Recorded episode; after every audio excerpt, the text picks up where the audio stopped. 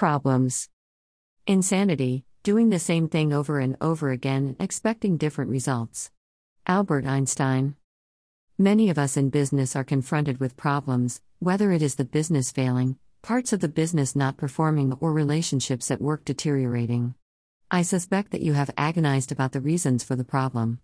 These reasons are likely to be complex and there are probably no simple solutions. However, the first step is to admit there is problem.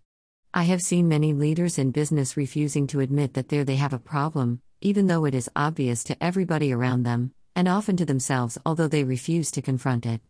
This problem can be due to ego, ignorance, incompetence, or an unwillingness to face reality.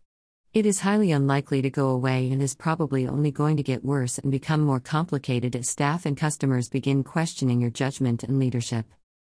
Admitting that you have a problem either to yourself, your family, or your staff is essential. The second step is critical. This is where you either become a success or continue to fail to resolve the problem. The failing business person tries to justify the failure it's the market, it's the internet, and so on. As a manager or business owner, it is only a problem or a failure if it continues.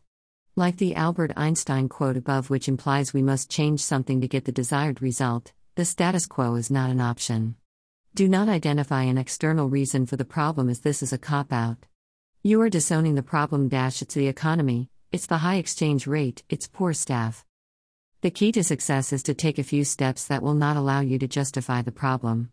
The first step is to take action, even if it is just one small step. Using personal fitness as an example, the hardest step in improving your fitness is putting on your gym gear. By taking the first step, you are on the way to solving the problem. Momentum has now commenced, and this will help solve other problems, both now and in the future.